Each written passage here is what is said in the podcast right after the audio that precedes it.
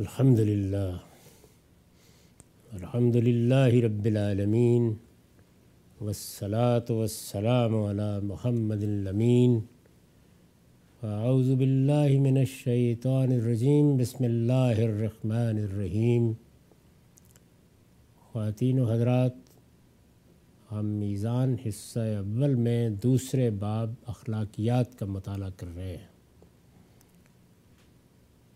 اس میں وہ احکام اشرا یا ٹین کمانڈمنٹس زیر بحث ہے جو سورہ بنی اسرائیل میں بیان ہوئے ہیں۔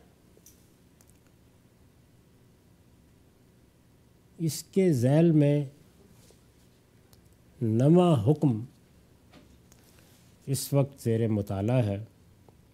اس کا کچھ حصہ ہم پڑھ چکے۔ اب جو چیز زیر بحث آئے گی وہ گمانوں کے بارے میں ہے۔ اس کا عنوان ہے زیادہ گمان نہ کرنا۔ پہلی بات کیا کہی گئی تھی؟ اس پر ہم تفصیل کے ساتھ گفتگو کر چکے اس کے بعد میں نے لکھا ہے، دوسری بات یہ فرمائی ہے کہ زیادہ گمان نہ کیے جائیں۔ اس لیے کہ بعض گمان سریح گناہ ہوتے اس دنیا میں انسان کوئی خیال کرتا ہے، کسی چیز کے بارے میں سوچتا ہے، کوئی رائے قائم کرتا ہے، یہ وہ چیز ہے کہ جس سے کسی حال میں بھی نجات نہیں ہے۔ اچھا سوچے گا، برا سوچے گا، کوئی خیال کرے گا، صحیح ہوگا، غلط ہوگا۔ اس میں ہمارے دین کی ہدایت کیا ہے؟ استاذ امام امین حسن اصلاحی نے اس کی وضاحت میں لکھا ہے، انسان کو جن سے زندگی میں واسطہ پڑتا ہے، ان کی بابت کوئی اچھا یا برا گمان دل میں پیدا ہونا ایک امر فطری یعنی یہ ہو نہیں سکتا۔ جس طرح انسان کا دماغ ہر وقت کام کرتا رہتا ہے اسے بالکل خالی کر لینا آسان نہیں ہے۔ اسی طرح جن لوگوں سے ہم ملتے ہیں، جن سے ہمارا کوئی تعلق، کوئی واسطہ ہوتا ہے، ان کے ساتھ دوستی میں ملاقات ہو، عزیزداری میں ملاقات ہو، معاشی جدوجہد میں ملاقات ہو، زندگی کے کسی شعبے میں ملنا ہو، تو کوئی نہ کوئی اچھا یا برا گما، گمان بہرحال پیدا ہو جاتا ہے۔ انسان کو جن سے زندگی میں واسطہ پڑتا ہے، ان کی بابت کوئی اچھا یا برا گمان دل میں پیدا ہونا ایک امر فطری ہے۔ یعنی یہ تو نہیں ہو سکتا کہ گمان ہی پیدا نہ ہو، ہوگا۔ یہی گمان آدمی کو آدمی سے جوڑتا یا توڑتا ہے۔ یعنی اگر یہ نہ پیدا ہو، تو پھر تو کسی تعلق کی بنیاد ہی نہیں قائم ہو سکتی۔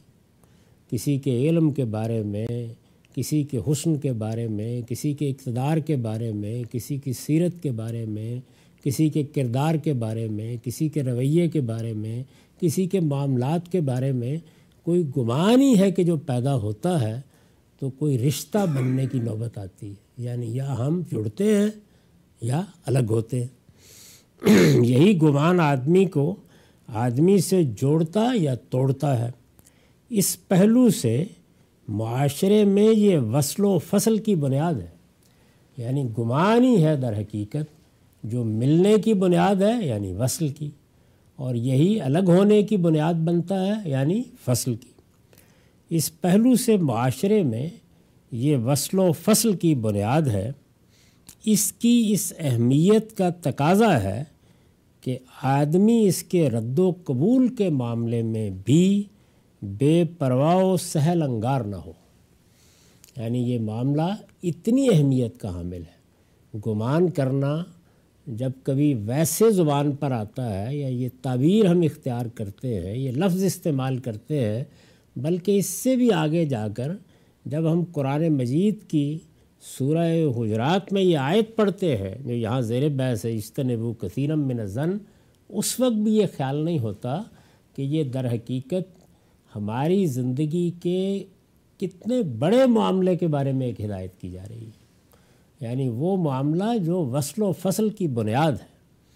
کوئی علم، کوئی تعلق، کوئی رابطہ، کوئی رویہ، کوئی معاملہ اس کے بغیر وجود پذیر نہیں ہو سکتا۔ اس کی اس اہمیت کا تقاضا ہے کہ آدمی اس کے رد و قبول کے معاملے میں بھی یعنی یہ گمان پیدا ہوا ہے یا ذہن اس کو قبول کرتا ہے یا رد کر دیتا ہے۔ تو اس کے رد و قبول کے معاملے میں بھی بے پرواہ و سہل انگار نہ ہو۔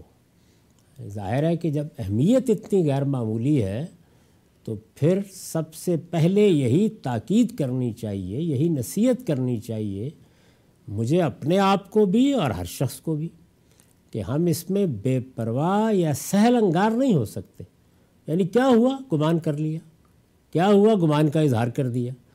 یہ چونکہ اتنی اہمیت کا معاملہ ہے، تو اس میں یہ بے پرواہی یا سہل انگاری یہ گوارہ نہیں کی جا سکتی، بلکہ نہایت ہوشیار اور بیدار مغز رہے یعنی گمان کے معاملے میں۔ اگر گمان ایک جانب کوئی مسئلہ پیدا کر رہا ہے ذہن میں، تو رخ دوسری جانب بول لیجیے گمان تو کہیں کہیں کہیں نہ کہیں ہونا ہے۔ لیکن جب آپ اس کے رد و قبول کا فیصلہ کر رہے ہیں، تو پھر بڑی ہوشیاری کے ساتھ اور بڑی بیدار مغزی کے ساتھ کیجیے اہل ایمان کو اسلام نے اس باب میں یہ رہنمائی دی ہے کہ ایک مسلمان دوسرے مسلمان کے بارے میں ہمیشہ نیک گمان رکھے۔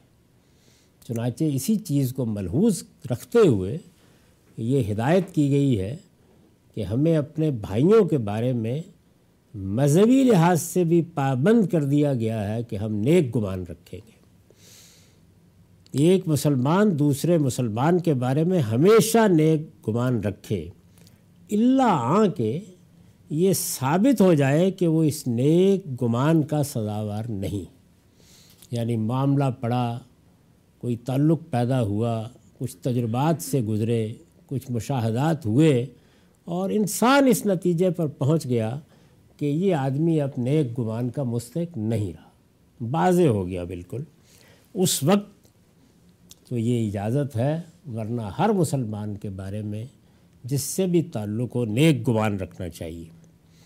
یہ نیک گمانی اس ایمانی اخوت کا لازمی تقاضا ہے جس پر اسلام نے معاشرے کی بنیاد رکھی ہے اور جس کی وضاحت اوپر ہو چکی۔ ہے یعنی مسلمانوں کا معاشرہ یہاں زیر بحث ہے اور انہی کے معاشرے کی تطہیر کے لیے ہدایات دی جا رہی ہیں تو مسلمانوں کے کسی معاشرے کی بنیاد کس چیز پر ہے؟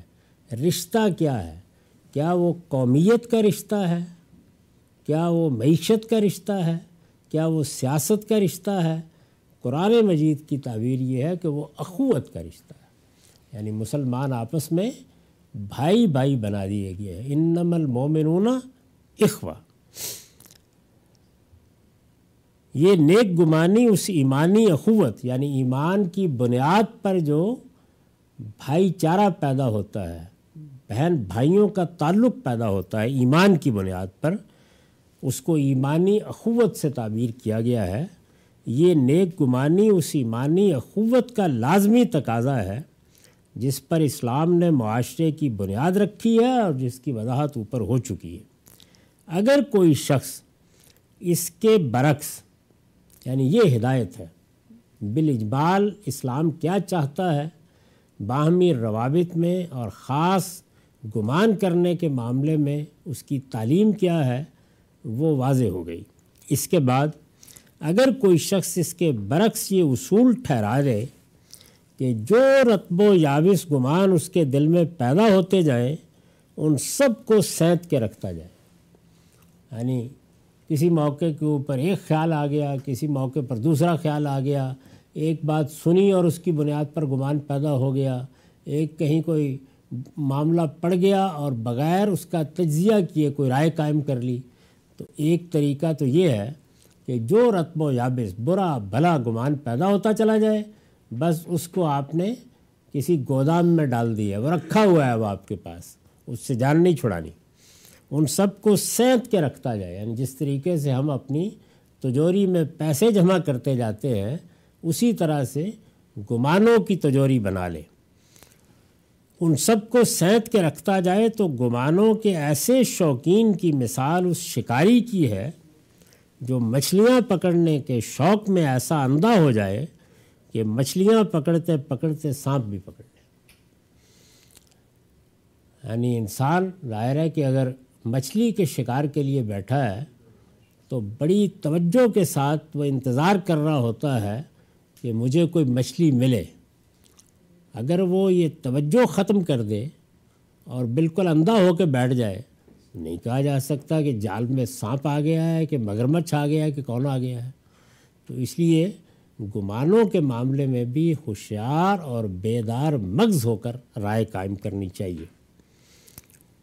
گمانوں کے ایسے شوقین کی مثال اس شکاری کی ہے جو مچھلیاں پکڑنے کے شوق میں ایسا اندھا ہو جائے کہ مچھلیاں پکڑتے پکڑتے سانپ بھی پکڑ لے۔ ظاہر ہے کہ مچھلیوں کے شوق میں جو شخص ایسا اندھا بن جائے گا، اندیشہ ہے کہ اسی شوق میں کسی دن وہ اپنی زندگی گوا بیٹھے گا۔ یعنی یہ بڑی خطرناک صورت حال ہے۔ گمان جو آتا گیا رتب آیا یابس آیا اچھا آیا، برا آیا، بس خیال پیدا ہوا اور ہم نے اپنی تجوری میں اس کو سینت کے رکھ لیا۔ یہ بڑی دولت مل گئی ہے۔ تو اس میں اب جیسے کہ مثال دی ہے استاذ امام نے کہ اگر آپ سانپ ہی پکڑ کے لے آئے ہیں تو کسی دن آپ تجوری کا منہ کھولیں گے تو ڈس لے گا آپ کو۔ یہی ہوگا۔ معاف کیجیے۔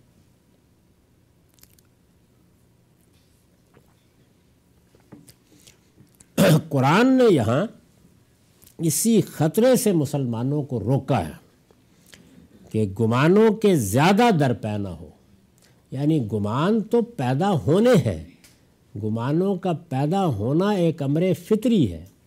اسی وجہ سے یہ اسلوب اختیار کیا گیا ہے کہ اجتنبو کثیرم من الزن قرآن نے یہاں اسی خطرے سے مسلمانوں کو روکا ہے کہ گمانوں کے زیادہ درپے نہ ہو، کیونکہ بعض گمان سری گناہ ہوتے ہیں جو انسان کو ہلاکت میں ڈال دیتے ہیں۔ جب آدمی زیادہ گمان کرنے لگ جائے اور سہل انگاری کے ساتھ گمان کرنے لگ جائے، بے پرواہی کے ساتھ گمان کرنے لگ جائے، استاذ امام نے جو مثال دی ہے اس کے مطابق، جو مچھلی سانپ آتا چلا جائے، پکڑ کے ڈالتا چلا جائے تو اس کے نتیجے میں اس کا سخت اندیشہ پیدا ہو جاتا ہے کہ اب کسی دن کسی بڑے گناہ کا ارتکاب کر بیٹھے گا۔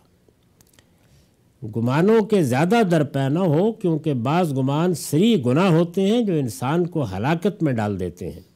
اس سے یہ تعلیم نکلی کہ ایک مومن کو بدگمانیوں کا مریض نہیں بن جانا چاہیے۔ یعنی ایسی طبیعت نہیں بنا لینی چاہیے کہ کوئی اچھی بات سوچنے کے لیے بھی آدمی تیار نہیں ہے۔ یہ دیکھا ہوگا اور زندگی میں اس کے تجربات ہوتے ہیں کہ بعض لوگ اپنی طبیعت ایسی بنا لیتے ہیں کہ وہ اچھا سوچ ہی نہیں سکتے۔ یعنی ان کے سامنے آپ پیغمبر اور جبریل کو بھی پیش کر دیجیے تو کوئی نہ کوئی برائی ڈھونڈ نکالیں گے اور بس اسی کو اصل قرار دے کر گفتگو شروع کر دیں گے۔ اپنے ذاتی روابط میں، تعلقات میں، گھر میں، بچوں میں، ہر جگہ ان کا گمان برا ہی ہوتا ہے۔ یعنی وہ چیزیں ان کو پرکشش نہیں لگتی کہ جس میں کوئی اچھائی، کوئی خوبی کسی کی بیان ہو رہی ہو یا کسی اچھائی یا خوبی کے قبول کا کوئی مسئلہ پیدا ہو رہا ہو۔ مریض سے بن جاتے ہیں۔ یعنی ایک مریضانہ ذہنیت پیدا ہو جاتی ہے۔ اور یہ بہت سے دوسرے معاملات میں بھی پیدا ہوتی ہے۔ یعنی آپ رد عمل کیسے ظاہر کریں گے، آپ تبصرہ کیسے کریں گے، آپ چیزوں کو دیکھیں گے کس زاویے سے، ان سب میں۔ لیکن سب سے بڑھ کر جو چیز دین میں اہمیت رکھتی ہے، وہ یہ ہے کہ آپ نے جو رائے قائم کی ہے کسی بھی شخص کے بارے میں، اگر تو وہ علم و عقل کی بنیاد پر قائم کی ہے، تو گمان کا کیا سوال؟ پھر تو وہ مدلل رائے ہوگی، آپ بتا سکتے ہیں۔ لیکن زیادہ تر لوگوں کا معاملہ یہ ہے کہ اس کی نیت فلاں ہے، یہ فلاں کا ایجنٹ ہے، یہ فلاں کی طرف سے بات کر رہا ہے۔ وہ بے تکلف یہ بات کہتے چلے جاتے ہیں اور اتنے اعتماد کے ساتھ کہہ رہے ہوتے ہیں کہ آپ سوچ ہی نہیں سکتے۔ اب اگر خدا کی عدالت میں کیا دنیا کی کسی عدالت میں بھی کھڑا کر دیا جائے تو ان کے پاس کہنے کے لیے کچھ بھی نہیں ہوتا۔ لیکن یہ معاملہ ان کے لیے اتنا آسان ہو جاتا ہے کہ ادھر سے سنا، ادھر سے سنا، پھر جو منہ میں آیا کہہ دیا۔ اس سے یہ تعلیم نکلی کہ ایک مومن کو بدگمانیوں کا مریض نہیں بن جانا چاہیے، بلکہ اپنے دوسرے بھائیوں سے حسن زن رکھنا چاہیے اچھا گمان رکھنا چاہیے۔ اگر کسی سے کوئی ایسی بات صادر ہو جو بدگمانی پیدا کرنے والی ہو یعنی جب انسانوں سے معاملات پڑھتے ہیں تو ایسا نہیں ہوتا کہ آپ اپنے آپ کو روک کر بیٹھے رہیں گے تو کوئی ایسی صورت بھی نہیں پیدا ہوگی کہ جس میں بدگمانی کرنی پڑے۔ کوئی شخص آپ سے بات کرے گا، کوئی معاملہ کرے گا، کوئی کسی کے بارے میں کوئی تبصرہ کرے گا، کچھ نہ کچھ گمان پیدا ہونا شروع ہو جاتے ہیں۔ اور اس میں کوئی ایسی بات بھی صادر ہو سکتی ہے کہ جس میں بڑے واضح کرائن ہوں کہ انسان بری رائے قائم کرے۔ یہ شخص کیا کر رہا ہے یا کیا کہہ رہا ہے؟ اگر کسی سے کوئی ایسی بات صادر ہو جو بدگمانی پیدا کرنے والی ہو، تو حتی الامکان اس کی اچھی توجہ کرے۔ یعنی پوری کوشش کرنی چاہیے کہ اس کا کوئی محمل تلاش کر لیا جائے۔ یعنی یہ سوچا جائے، ایسے ہی سوچا جائے جیسے میں یا آپ اپنے بارے میں خیال کرتے ہیں کہ دوسرے ہماری بات کو یا ہمارے رویے کو اس نظر سے دیکھیں۔ وہ جو رسول اللہ صلی اللہ علیہ وسلم نے فرمایا ہے کہ اس طرح کے ہر موقع پر آدمی کو دیکھنا چاہیے کہ میں اپنے لیے کیا پسند کروں گا۔ تو دوسرے کے بارے میں بھی، اپنے بھائی کے بارے میں بھی وہی پسند کرنا چاہیے۔ حتی الامکان اس کی اچھی توجہ کرے، اگر کوئی اچھی توجہ نکل سکتی ہو۔ یعنی ایک بات ہے، بظاہر تو ایسی ہی ہے کہ آدمی اچھا سوچ نہیں سکتا، لیکن پھر بھی دنیا کے معاملات میں اگر ذرا تفاحش کیا جائے تو اس کے دس محمل تلاش کیے جا سکتے ہیں۔ یہ غالباً اس وجہ سے ہوا ہوگا، غالباً وہ چیز اس کا محرک بن گئی ہوگی۔ یہ کوئی زبان سے لفظ نکلا ہے تو سوچے سمجھے بغیر نکل گیا ہوگا، یا بات کرتے وقت توجہ نہیں ہوگی۔ اس طرح کے بے شمار پہلو ہیں جن کی بنیاد پر انسان توجہ کر لیتا ہے کہ یہ ایسا ہوا ہوگا۔ جب اس کی کوئی اچھی توجہ نہ نکل سکے، معاف کیجیے گا، اگر کوئی اچھی توجہ نکل سکتی ہو، اس کے برے پہلو کو اسی شکل میں اختیار کرنا جائز ہے جب اس کی کوئی اچھی توجہ نہ نکل سکے۔ یعنی بات اتنی واضح ہو جائے کہ دوسرا احتمال ہی باقی نہ رہے، امکان ہی باقی نہیں رہا تو پھر تو انسان مجبور ہے کیونکہ پھر اندھا تو نہیں ہو سکتا۔ یعنی اب بدگمانی ایک حقیقت بن کے سامنے آ گئی۔ اگر بدگمانی کے یہ بڑی ہی اعلیٰ بات ہے جو آخر میں فرمائی ہے استاذ امام نے، اگر بدگمانی کے سزاوار سے یعنی دنیا کی زندگی میں یہ واسطہ پڑتا ہے کہ ایک آدمی اپنے رویے سے، اپنے انداز سے، اپنی گفتگو سے، اپنے معاملات سے کوئی اچھا گمان کرنے کی گنجائش نہیں چھوڑتا۔ یعنی ہر طرح کی توجیحات کر کے بھی دیکھ لیں، وہ پھر اس صورت میں سامنے آ جائے گا کہ آپ کے اچھے گمان کے سارے ارادے ختم ہو جائیں گے۔ بدگمانی کا سزاوار ہو گیا آدمی، اس لائق ہو گیا ہے کہ اس سے تو آپ برا گمان ہی رکھنا چاہیے۔ اگر بدگمانی کے سزاوار سے یعنی وہ آدمی جو بدگمانی کے لائق ہے بدگمانی کا مستق ہو گیا ہے، اس سے اس سے بھی آدمی کو خوشگمانی ہو۔ یعنی ایک آدمی اس درجے کا ہے کہ وہ بدگمانی ہی کے لیے گویا ٹھیک ٹھیک پوزوں بن گیا ہے۔ اسی کے لائق ہے۔ اس کے رویے ایسے ہیں، اس کا طرز عمل ایسا ہے کہ بدگمانی ہی رکھنی چاہیے۔ اس شخص سے بھی اگر آدمی کو خوشگمانی ہو یعنی آدمی فیصلہ کر لے کہ مجھے اس سے بھی خوشگمان ہی رہنا ہے۔ تو یہ اس بات کے مقابل میں اہمن ہے۔ یعنی یہ بھی ایک غلطی ہے، لیکن یہ چھوٹی غلطی ہے۔ کس کے مقابلے میں؟ کہ وہ کسی خوشگمانی کے حقدار سے بدگمانی رکھے۔ یعنی ایک آدمی ہے کہ ہر ہر لحاظ سے وہ خوشگمانی کا حقدار ہے۔ اس سے بدگمانی رکھنے کے مقابلے میں یہ زیادہ بہتر ہے کہ ایک ایسے آدمی کے بارے میں بھی آدمی خوشگمان رہے کہ جو ہر لحاظ سے بدگمانی ہی کے لائے تو اس درجے میں اللہ تعالیٰ کی اس ہدایت کو سامنے رکھنا چاہیے۔ معاف کیجیے۔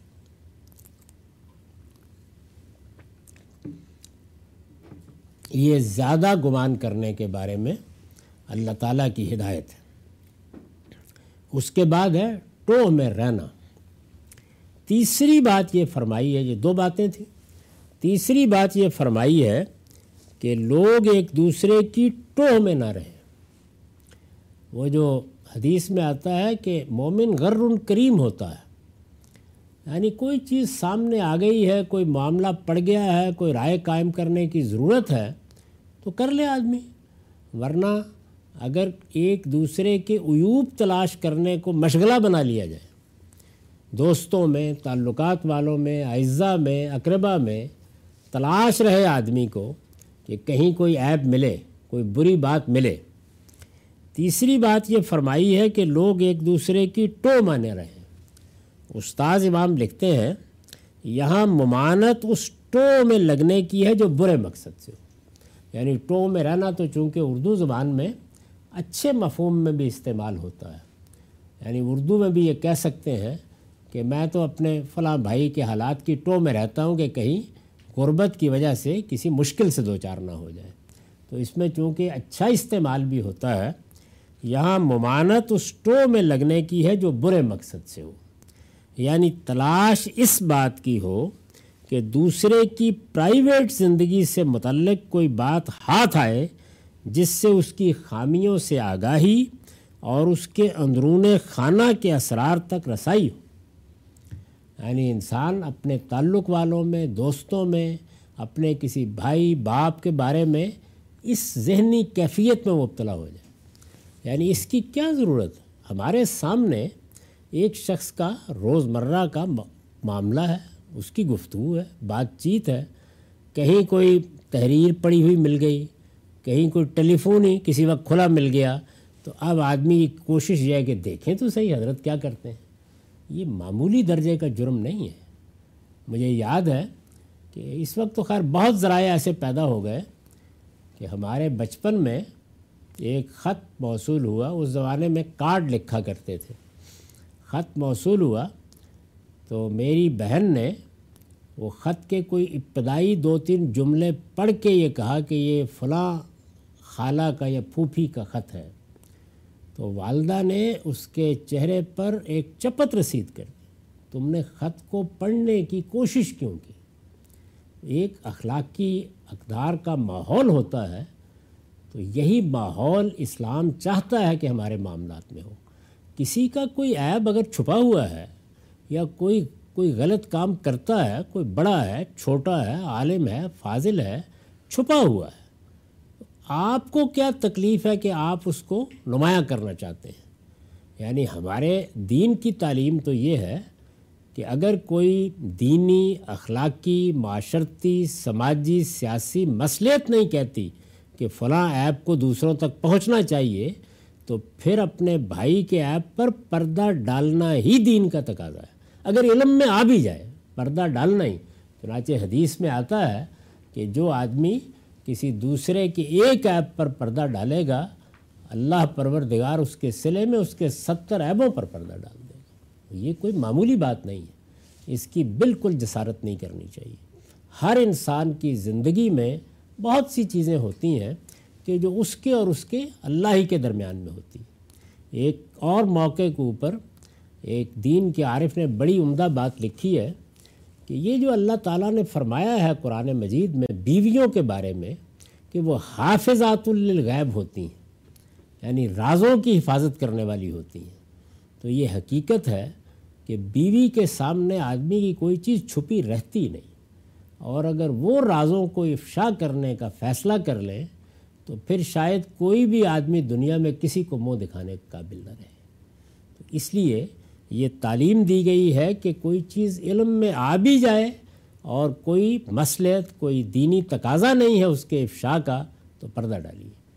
لیکن اس سے آگے بڑھ کر آدمی کوئی ذریعہ تلاش کر رہا ہو، کہیں کوئی درز مل جائے جس پہ آنکھ لگا دوں، کہیں کوئی چیز مل جائے دائیں بائیں سے جس سے کچھ راز کھل جائے، یہ بہت ہی بڑا گناہ ہے۔ یہاں ممانت اس ٹو میں لگنے کی ہے جو برے مقصد سے ہو۔ یعنی تلاش اس بات کی ہو کہ دوسرے کی پرائیویٹ زندگی سے متعلق کوئی بات ہاتھ آئے، جس سے اس کی خامیوں سے آگاہی اور اس کے اندرون خانہ کے اثرات تک رسائی ہو۔ یہ چیز کیوں پیدا ہوتی ہے؟ یہ چیز کبھی تو حسد کے جذبے سے پیدا ہوتی ہے۔ یعنی کسی آدمی کی ترقی، کسی آدمی کا مقام، کسی آدمی کی فضیلت، کسی آدمی کی حیثیت ہضم نہیں ہوتی۔ یہ چیز کبھی تو حسد کے جذبے سے پیدا ہوتی ہے کہ حریف کی زندگی کا کوئی ایسا پہلو سامنے آئے جس سے کلیجہ ٹھنڈا ہو۔ یعنی ایک اطمینان ہوتا ہے کہ یہ فلاں صاحب، کہ جن کو یہ بڑی حیثیت دی جا رہی تھی، باطن میں ایسے کبھی بغض و انعد کی شدت اس کا باعث ہوتی ہے کہ کوئی ایسی ہاتھ بات ہاتھ لگے جس کی اندر ضرورت تشہیر کر کے مخالف کو رسوا کیا جا سکے۔ یعنی کوئی چیز سینت کے رکھ لی جائے، اب انتظار کیا جائے اس کا کہ جب کبھی موقع ملے گا یا موقع آ جائے گا، تو ہے ہمارے پاس بھی ایک راز۔ اس وقت افشا کریں گے اور پھر بتائیں گے کہ یہ حضرت ہیں کون۔ یعنی کہیں معیشت میں، کہیں معاشرت میں، دکانداری میں، کاروبار میں، اسی طرح سے ہر شعبہ زندگی میں یہ بغض انعد اور حسد کے جذبات پیدا ہو جاتے ہیں۔ کوئی ایسی بات ہاتھ لگے جس کی اندر ضرورت تشہیر کر کے مخالف کو رسوا کیا جا سکے۔ اس زمانے میں اس نے یعنی اس اس رجحان نے، یہ کہ دوسروں کے ایبوں کی ٹو میں آدمی لگا رہے۔ اس زمانے میں اس نے ایک پیشے کی شکل بھی اختیار کر لی ہے۔ جس کو جدید اخبار نویسی نے بہت ترقی دی ہے۔ بعض اخبار نویس رات دن کسی نہ کسی اسکینڈل کی تلاش میں گھومتے رہتے ہیں۔ یعنی ان کا ہنر یہی ہوتا ہے کہ کوئی اسکینڈل ملنا چاہیے تاکہ خبر بن سکے، شاید سرخی بن سکے۔ اور ان میں سب سے زیادہ شاطر وہ اخبار نویس سمجھا جاتا ہے جو کسی نمایاں شخصیت کی پرائیویٹ زندگی سے متعلق کوئی ایسا اسکینڈل تلاش کرنے میں کامیاب ہو جائے جس سے اس کا اخبار یا رسالہ ہاتھوں ہاتھ بکے۔ یعنی جب کوئی چیز پیشہ یا کاروبار بن جاتی ہے، تو پھر اخلاقی اقدار کی پابندی کرنا یہ کوئی آسان کام نہیں ہوتا۔ یہ بڑے حوصلے کی چیز ہوتی ہے کہ آپ کے اپنے شعبے میں کوئی شخص آپ کا حریف ہے، اور یہ انسان کا معاملہ ہی ایسا ہے کہ اس میں کوئی مسابقت، کوئی اس طرح کی صورتحال کچھ نہ کچھ حریفانہ کشاکش پیدا کر دیتی ہے۔ کسی کے نظریے سے آپ کو اختلاف ہو گیا، کسی کے طرز عمل سے اختلاف ہو گیا، اسی طرح کی بہت سی چیزیں ہیں۔ تو اس طرح کے کسی موقع کے اوپر آدمی یہ خیال کرتا ہے کہ اب شکست دینے کی سب سے اچھی شکل یہ ہے، کوئی اسکینڈل مل جائے۔ اس طرح کا تجسس یعنی یہ جو ٹو میں لگنا ہے ایپ تلاش کرنے کے لیے، برے مقاصد کے لیے اس طرح کا تجسس ظاہر ہے کہ اس اخوت اور باہمی ہمدردی کے بالکل منافی ہے جو اسلامی معاشرے کی اساس ہے۔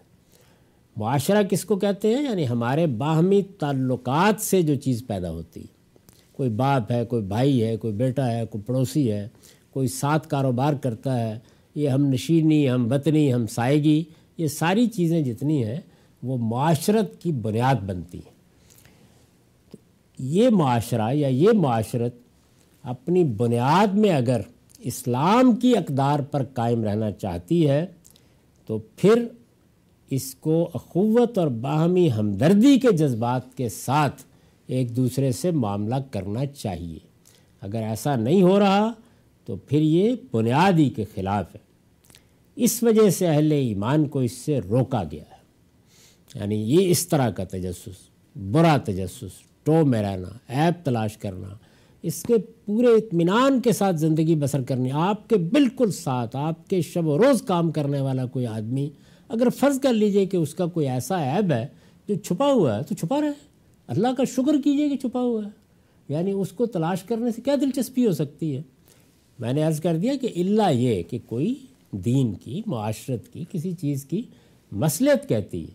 اب مثلا اگر مجھے یہ معلوم ہو جائے کہ میرے ہمسائے میں کوئی شخص اسلحہ بنا رہا ہے اور کل بم پھوڑ دے گا، تو یہ وہ چیز نہیں ہے کہ جسے چھپا کے رکھنا ہے۔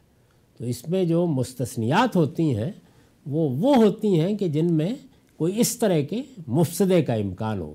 ورنہ ایک شخص کا اپنے رب کے ساتھ ایک معاملہ ہے، وہ اگر اس میں ملوث ہے، اس کے لیے دعا کرنی چاہیے کہ اللہ تعالیٰ اس برائی سے اس کو نکال دے، لیکن اس کی ٹو میں رہنا اس کو تلاش کرنا پھر اس کو دوسروں کے سامنے بیان کرنا یا اپنے یہاں سینت کے رکھ لینا کہ موقع ملے گا تو کام آئے گا۔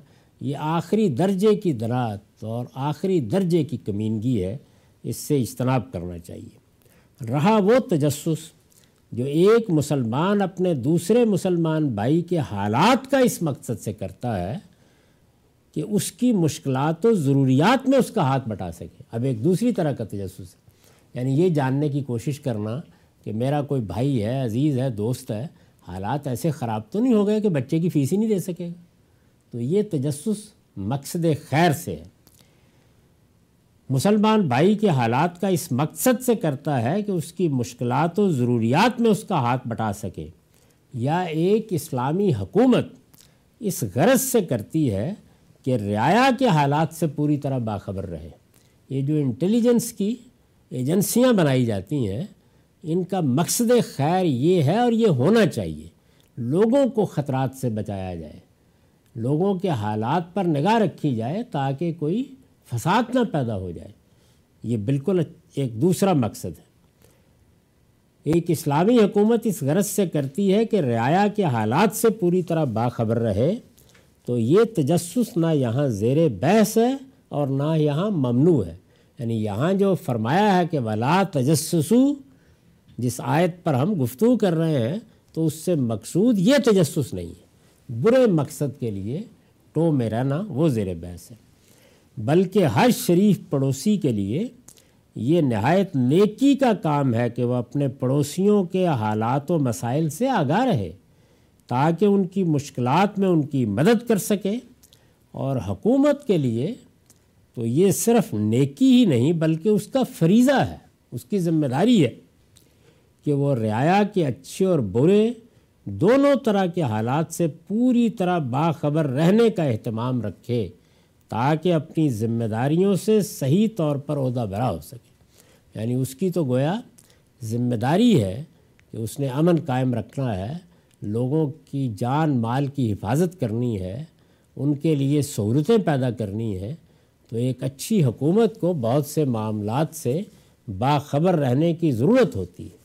وہ اگر اس اخلاقی اصول کا لحاظ کرتے ہوئے باخبر رہے، تو یہ باخبر رہنا یہاں زیر بحث نہیں ہے، یہاں برے مقصد سے، عیب تلاش کرنے کے لیے، نقصان پہنچانے کے لیے، بغض اور انعد کے اظہار کے لیے اگر آدمی ٹو میں رہتا ہے اور ان چیزوں کی ٹو میں رہتا ہے کہ جس کا کوئی تعلق معاشرے سے نہیں ہے یعنی معاملہ اللہ اور بندے کے درمیان ہے، تو اس میں کیا وجہ ہے؟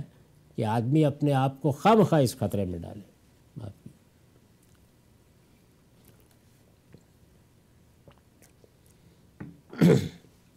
اس کے بعد اب دسواں اور آخری حکم ہے۔ غرور و تکبر۔ دسواں حکم یہ ہے کہ خدا کی زمین پر کوئی شخص اکڑ کر نہ چلے۔ اس لیے کہ یہ مغروروں اور متکبروں کی چال ہے۔ قرآن مجید کا ایک اسلوب ہمیشہ نگاہ میں رکھنا چاہیے کہ وہ فلسفیانہ سٹیٹمنٹس کے انداز میں بات نہیں کرتا۔ یعنی کبھی کسی چیز کو بیان کرے گا اصل کے لحاظ سے، کبھی کسی چیز کو بیان کرے گا اطلاق کے لحاظ سے، کبھی کسی چیز کو بیان کرے گا ظہور کے لحاظ سے۔ تو یہ ضروری نہیں ہوتا کہ بات کو اس طرح بیان کیا جائے۔ تو یہاں چال کو موضوع بنا لیا ہے۔ کیونکہ چال اصل میں آپ کے باطن کی نمائندگی کر رہی ہوتی ہے۔ دسواں حکم یہ ہے کہ خدا کی زمین پر کوئی شخص اکڑ کر نہ چلے۔ اس لیے کہ یہ مغروروں اور متکبروں کی چال ہے۔ یعنی ایک وہ چال ہے جس کو آپ ظاہر میں دیکھ رہے ہیں۔ اور پھر یہی چال اصل میں انسان کے باطن کی ایک تصویر بھی آپ کے سامنے لا رہی ہوتی ہے۔ یعنی اس کا ظہور ہو رہا ہوتا ہے۔ تو اصلاً وہ باطن زیر بحث ہے۔ جہاں غرور یا تکبر پیدا ہوتا ہے اور پھر وہ کسی نہ کسی صورت میں، کبھی بات میں، کبھی انداز گفتگو میں، کبھی معاملے میں، کبھی چلنے میں، کبھی لباس میں اپنا ظہور کرتا ہے۔ اس لیے کہ یہ مغروروں اور متکبروں کی چال ہے۔ چنانچہ فرمایا ہے کہ تم کتنا ہی زمین پر پاؤں مارتے ہوئے چلو لیکن اس کو پھاڑ نہیں سکتے۔ اور کتنا ہی اترا کر اور سر اٹھا کر چلو، لیکن پہاڑوں کی بلندی کو نہیں پہنچ سکتے۔ یعنی توجہ دلائی ہے کہ تمہاری حیثیت کیا ہے اس زمین کے اوپر؟ معمولی سی تکلیف، معمولی سا معاملہ، معمولی سی پریشانی بالکل بیگانہ احوال کر دیتی ہے۔ تو اپنے آپ کو پہچانو ایاز قدرے خود بشناس۔ لیکن اس کو پھاڑ نہیں سکتے اور کتنا ہی اترا کر اور سر اٹھا کر چلو، لیکن پہاڑوں کی بلندی کو نہیں پہنچ سکتے۔ یہ قرآن نے تعبیر اختیار کی ہے۔ استاد امام لکھتے ہیں مطلب یہ ہے کہ جس خدا کی قدرت کی یہ شانیں دیکھتے ہو کہ اس نے تمہارے پاؤں کے نیچے یہ طویل و عریض زمین بچھا دی، جس کے اوپر تمہاری حیثیت ایک بنگی اور چونٹی کی بھی نہیں ہے۔ اگر کائنات کی وسعتوں کے مقابلے میں زمین کو دیکھیں تو ایک ذرہ، اور اس پر اگر انسان اپنے آپ کو دیکھے تو پھر اس ذرے کا بھی ذرہ۔ تو یہ صورتحال ایک بنگے اور چونٹی کی بھی نہیں، اور جس نے یہ فلک بوس پہاڑ تمہارے آگے کھڑے کر دیے، جن کے سامنے تم ایک گلہری کی بھی حیثیت نہیں رکھتے، اس کی زمین پر اکڑنے اور اترانے کے کیا معنی؟ یعنی آدمی زمین کے اوپر جب کوئی غرور پیدا ہو، تکبر پیدا ہو، جب اپنے بارے میں انسان کسی غلط فہمی مبتلا ہو، تو دون کی لینے اور شیخی بگارنے کے بجائے ذرا گرد و پیش پر نگاہ ڈال کے دیکھ لے کیا حیثیت ہے انسان کی۔ اپنے آپ کو دیکھ لے۔ کسی موقع کے اوپر اگر ایسی صورت پیدا ہو جائے کہ انسان کے جسم کی جو مشین اللہ تعالیٰ نے بتائی، بنائی ہے، اس میں معمولی سی رکاوٹ آ جائے۔ تو اندازہ کیجیے کہ کیا بے بسی پیدا ہو جاتی یعنی کوئی حیثیت نہیں ہے انسان کی۔ یہ اللہ کا کرم، اللہ کی عنایت اور اللہ کی رحمت ہوتی ہے کہ وہ اس طرح کی بے بسی کی صورت سے نجات دیے رہتا ہے یا کرم فرماتا ہے یا علاج ہو جاتا ہے۔ ورنہ انسان کوئی چیز نہیں ہے۔ اپنی حیثیت پہچانو اور خدا کی عظمت اور اس کے جلال کے آگے ہمیشہ صرف کے اندر رہو۔ یعنی انسان کو جب بھی اس طرح کا کوئی معاملہ درپیش ہو اور کسی غلط فہمی کا امکان ہو اپنے بارے میں، دیکھنا چاہیے کہ پروردگار کون ہے۔ وہ کیا صاحب جلال و عظمت ہستی ہے اور میں اس کی کتنی چھوٹی سی، حقیر سی مخلوق ہوں۔ تو فوراً اس جانب نگاہ ڈالنی چاہیے۔ یہ فرمایا ہے کہ اس کا سب سے زیادہ ظہور تمہاری چال میں ہوتا ہے۔ اس طرح کی چال ظاہر ہے کہ آدمی کے باطن کی ترجمان ہوتی ہے۔ یہ جو چال ہے، یہ چال نہیں ہوتی محض۔ جب اکڑ کے آدمی چلتا ہے، چلنے سے مراد یعنی اٹھنے کا انداز، بیٹھنے کا انداز، بات کرنے کا انداز سب سے نمایاں ہو رہا ہوتا ہے۔ یعنی ایک متوازے، ایک ایسا شخص کے جو اپنی عاجزی کا احساس رکھتا ہے، اس کی ہر بات ایک خاص انداز کی ہوتی ہے۔ آدمی کے باطن کی ترجمان ہوتی ہے۔ دولت، اقتدار، حسن، علم، طاقت اور ایسی دوسری جتنی چیزیں آدمی کے اندر غرور پیدا کرتی ہیں، ان میں سے ہر ایک کا گمنڈ اس کی چال کے ایک مخصوص ٹائپ میں نمایاں ہوتا۔ اور اس بات پر دلیل بن جاتا ہے کہ اس کا دل بندگی کے شعور سے خالی ہے اور اس میں خدا کی عظمت کا کوئی تصور نہیں ہے۔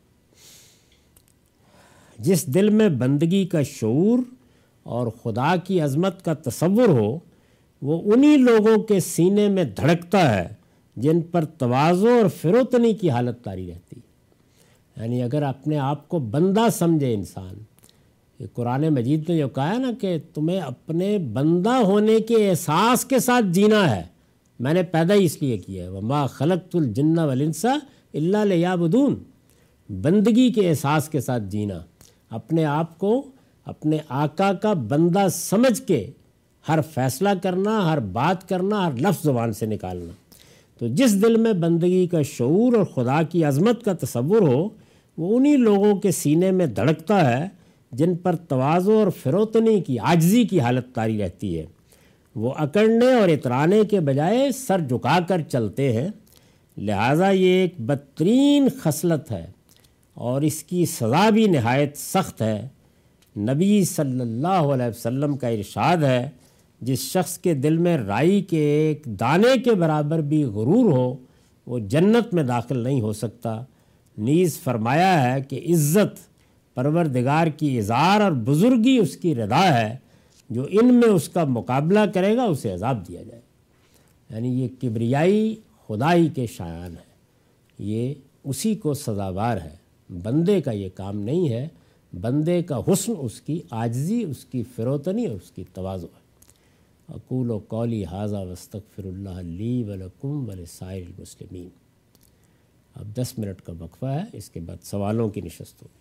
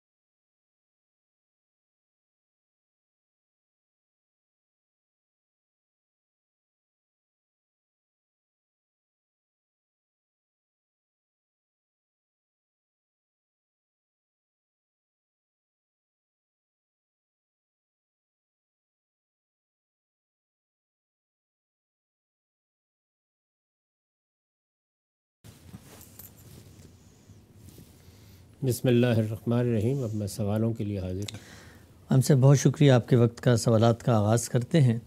ہم وقتاً فوقتاً بطور طالب علم جانتے رہتے ہیں آپ سے ہمارے مسلمان امت کی جو علمی تاریخ ہے. بالخصوص جس خطے میں ہم پیدا ہوئے، وہاں پر جو ہماری روایت ہے، ہمارا ماضی ہے، اور وہ مذہبی تحریکیں، وہ مذہبی شخصیات جنہوں نے ایک عہد پیدا کیا، جن کے اثرات ہیں، جن سے ایک تہذیب جنم لیتی ہے. دیوبند کی تحریک پہ ہم نے آپ سے بات کی تھی.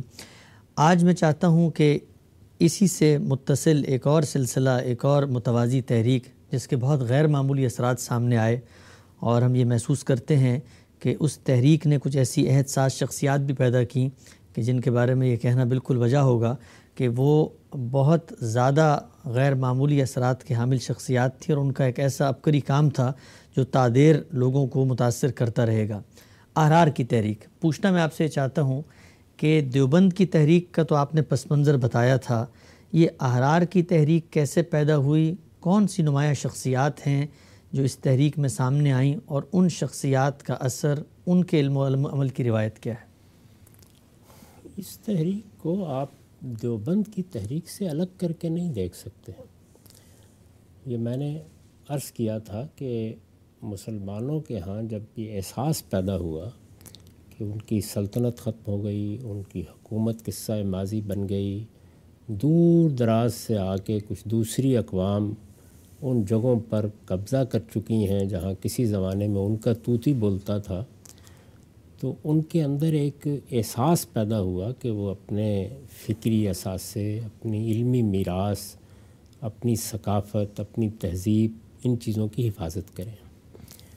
حفاظت کا یہ احساس پہلے مرحلے میں اگر تجزیے اور تحلیل سے گزر جاتا تو ہو سکتا ہے کہ اس کا پورا نظم بہت زیادہ پروگریسو ہوتا یہ آگے کو دیکھتا یا چیزوں کو مثبت زاویے سے سامنے رکھ کے اس کا جائزہ لیتا یہ محض ایک سلبی نوعیت کا احساس نہ ہوتا۔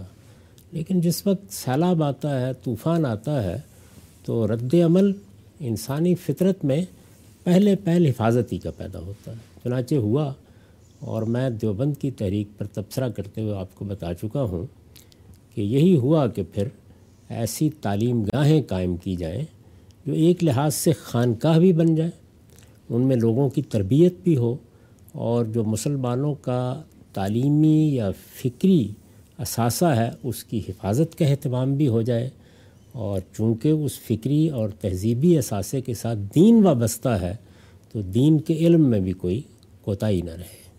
وہ دیوبند کے بارے میں ہم یہ عرض کر چکے ہیں کہ وہ اسی جذبے سے قائم ہوا۔ اور بھی مدارس قائم ہوئے، لیکن دیوبند کا ظاہر ہے کہ خاص مقام ہے۔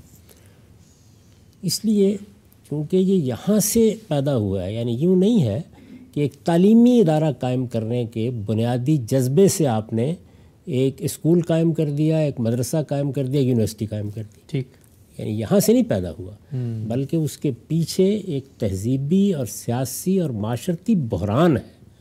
تو اس وجہ سے دیوبند کی تعمیر میں یہ چیز مضمر ہو گئی کہ وہاں اب صرف قرآن حدیث فقہ اور یہ چیزیں ہی نہیں پڑھائی جائیں گی بلکہ اس جذبے کے ساتھ پڑھائی جائیں گی۔ یعنی مدافعت کا جو جذبہ ہے۔ مدافعت کا حفاظت کا اور جن چیزوں کو ایک طرح سے خطرات لاحق ہو گئے ہیں ان کو خطرات سے بچانے کا۔ ٹھیک۔ دیوبند اپنی روح میں، اپنی تعلیم میں، اپنے اساتذہ کی سیرت اور کردار میں یہیں سے گویا ایک طرح کی انسپریشن لے رہا تھا۔ اس کے لیے یہی چیز اس کے باطن کے منبع الہام کی حیثیت اختیار کر گئی۔ تو وہ بطور ایک ادارے کے کیسے ظہور پذیر ہوئی، اس پر ہم گفتگو اس سے پہلے کر چکے ہیں۔ وہ سیاست میں کیسے ظہور پذیر ہوئی؟ یعنی جمعیت علماء ہند بھی تو آخر دیوبندی کے بطن سے پیدا ہوئی۔ اگرچہ وہ کوئی جمعیت علماء دیوبند نہیں تھی، اس میں اہل حدیث علماء بھی تھے، یہاں تک کہ خود مولانا ابوالکلام آزاد بھی اس میں رہے۔ ایک موقع کا ذکر ہے کہ جس میں مولانا داؤد غزنوی کے بارے میں بیان کیا جاتا ہے۔ اہل حدیث کے بڑے علماء میں سے تھے۔ کہ انہوں نے مولانا ابوالکلام آزاد سے کہا کہ ویسے تو یہ جمعیت علماء ہند ہے، لیکن مجلس شورا میں آج ہم بیٹھے ہوئے تھے، میں نے دائیں بائیں نگاہ دوڑائی۔ اس میں تو ننانوے فیصد دیوبندی علماء ہیں۔ تو مولانا ابوالکلام آزاد نے کہا کہ بھائی علماء انہوں نے پیدا کیے ہیں تو جو جمعیت علماء یہاں بنے گی وہ جمعیت علماء دیوبندی ہوگی۔ تو اس وجہ سے اس پس منظر میں جو ایک مدرسہ قائم ہوا یا درسگاہ قائم ہوئی یا درسگاہ اصل میں خانقاہی مزاج اور جذبے سے قائم ہوئی اور وہ مسلمانوں کی تہذیبی شناخت کی حفاظت کے دائیے کے ساتھ قائم ہوئی تو اس سے جو چیز بھی نکلی یعنی خواہ وہ جمعیت علماء ہند نکلی یا کوئی اور چیز نکلی اس میں یہ دائیہ موجود تھا کہ میسز تک عام لوگوں تک پہنچ کر وہ بیداری کی آواز ان تک پہنچائی جائے جو ان کا مقصود تھا۔ ٹھیک۔ یہ آپ کے علم میں ہے کہ وہ زمانہ ایسا تھا جس میں پیچھے مڑ کر دیکھتے تھے تو ایک عظمت رفتہ کا کثر رفیع نظر آتا تھا۔ اپنی موجودہ حالت کا اندازہ کرتے تھے، تو وہی کیفیت پیدا ہو جاتی تھی۔ اے خاصہ، اے خاصان رسول، وقت دعا ہے، امت پہ تیری آ کے جب وقت پڑا ہے۔ تو پہلے مرحلے میں یہ دیکھا ہم نے کہ ہماری شاعری اور ادب میں بھی مثلا حالی کا اس طرح کا نوحہ سامنے آیا، اس طرح کی دعائیں سامنے آئیں۔ اسی طرح سے مسدس میں ایک طرح سے انہوں نے اسلام کے عروج، زوال، اس سب کی، اسلام سے مراد مسلمانوں کا عروج زوال، اس کی داستان نظم کر ڈالی۔ پھر اقبال نے ایک خاص طرح کا بیداری کا پیغام دیا تو دیوبند کے ہاں یہ سارے ہی پہلو یا یہ سارے ہی رنگ تھے جو مختلف صورتوں میں سامنے آتے رہتے تھے۔ تبلیغی جماعت میں جو رنگ نمایاں ہوا ہے، جو بڑی حد تک غیر سیاسی ہے اور جس کو اجتماعی معاملات یا جہاد کے کسی دائیے سے بالکل الگ کر کے خالص تبلیغ کی طرف اس کا رخ موڑا گیا، یہ بہت بات کی بات ہے۔ ورنہ ابتدان یہی دائیہ تھا۔ اور میرا احساس ہے کہ اس کو سب سے پہلے یہ صورت دینے میں جس بڑی شخصیت نے کردار ادا کیا، وہ مولانا اشرف علی تھانوی کی شخصیت تھی۔ یعنی انہوں نے خانقائی پہلو کو زیادہ نمایاں کیا، سیاسی رنگ کو نسبتاً کمزور کیا۔ لیکن ایسا نہیں ہے کہ ملت کا تحفظ یا قومی ورثے کا تحفظ یا مسلمانوں کی علمی میراث کا تحفظ وہ اس جذبے سے خالی تھے۔ لایا عمل میں وہ تندی نہیں ہے ان کے ہاں جو مثلاً آپ کو دیوبند کے دوسرے لوگوں میں ملتی ہے۔ تو احرار کا معاملہ یہ تھا کہ یہ تو در حقیقت جب استخلاص وطن کی جد و جہد میں دیوبند شریک ہوا تو ایک لحاظ سے ان کی ایک عوامی سیاسی جماعت بن گئی تھی۔ اچھا۔ یعنی یہ اس لیے دراز نفسی مجھے کرنی پڑی کہ آپ اس کو سمجھ سکیں کہ یہ دیوبند سے کوئی مختلف چیز نہیں ہے۔ اچھا۔ خود شاہ صاحب وہ آپ دیکھیے تاہم ایسا نہیں ہے کہ اس کے اندر سارے لوگ دیوبند ہی کے فیض یافتہ تھے۔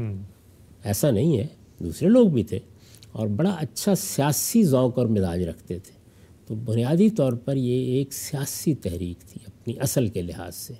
اور سیاسی تحریکیں اس وقت انتخابات تو نہیں لڑ رہی تھی ایک دوسرے کی حریف بن کے تو نہیں کھڑی تھی اس وقت تو ہدف یہ تھا کہ انگریزوں کو جانا چاہیے استخلاص وطن ہونا چاہیے آزادی ملنی چاہیے۔ اس آزادی کے لیے کانگریس بھی جد و جہد کر رہی تھی۔ مسلم لیگ بھی کوئی اپنے انداز سے یہ کام کر رہی تھی کہ مسلم لیگ کا ماضی اگر آپ دیکھیں تو اس کا آزادی کی تحریک میں کوئی خاص کردار آپ کو نظر نہیں آئے گا۔ اچھا۔ آزادی کی تحریک ایک اور چیز ہے۔ اور جب موقع آ گیا کہ اب یہ پتہ چل گیا کہ انگریز جائیں گے تو تقسیم وطن ہونی ہے۔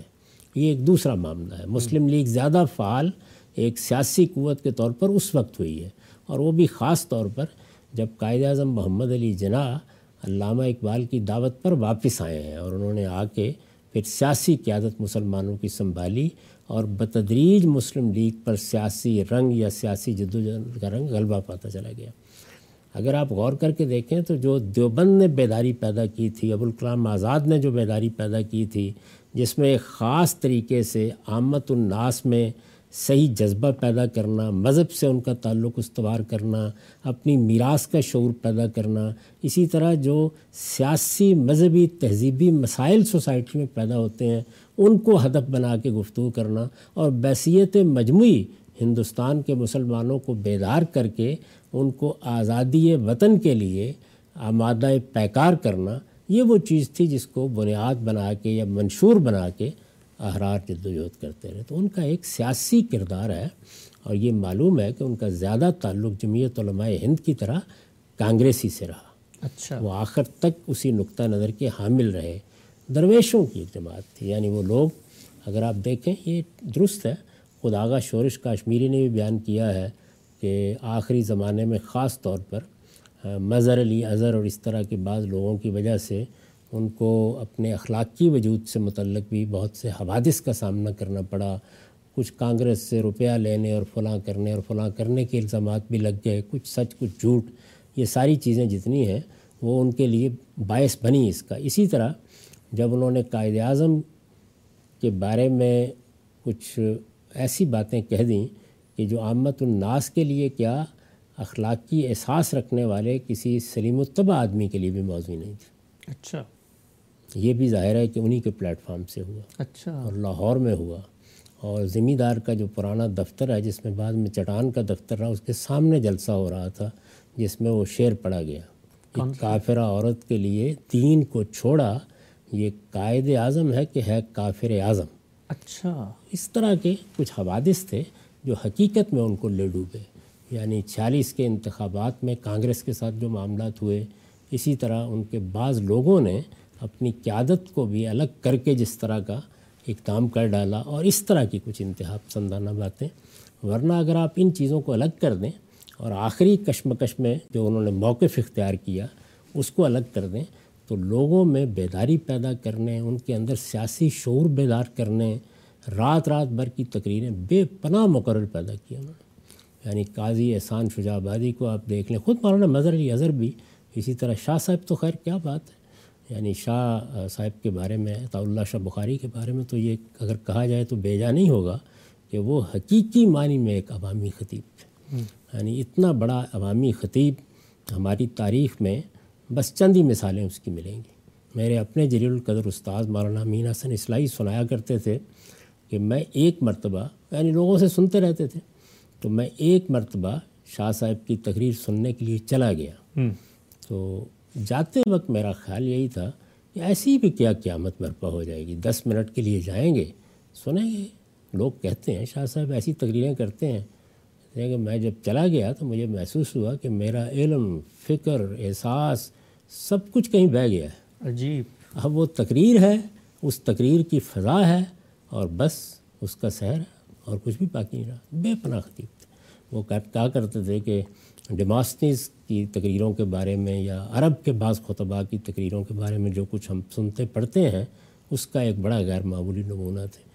یعنی اگر رات کے وقت عشاء کی نماز پڑھ کے تقریر شروع ہوئی ہے تو فجر کی نماز ہو گئی ہے۔ ہم نے تو وہ دور دیکھا نہیں ہے، لیکن خود شورش کشمیری احراری میں سے تھے، شورش کی تقریریں سنی ہیں۔ تو یہ اندازہ ہوتا ہے کہ کس طرح کی خطابت تھی۔ تو بڑے بے پناہ خطیب انہوں نے پیدا کیے۔ خطیب ظاہر ہے کہ لیکچر نہیں دیتا۔ وہ مقدمات قائم کر کے تعلیم نہیں دیتا وہ تو یہ دیکھتا ہے کہ اس کے سامنے جو اہداف ہے اس کے لیے غیر معمولی جذبہ میں کیسے پیدا کر سکتا ہوں؟ اس سے کہانیاں داستانیں ماضی حال سب کو گویا ایک جگہ پہ اکٹھا کر کے وہ ایک فضا پیدا کر دیتا ہے۔ تو ان کا اگر کوئی سب سے بڑا کنٹریبیوشن آپ متعین کرنا چاہیں تو میں تین چیزیں کہوں گا۔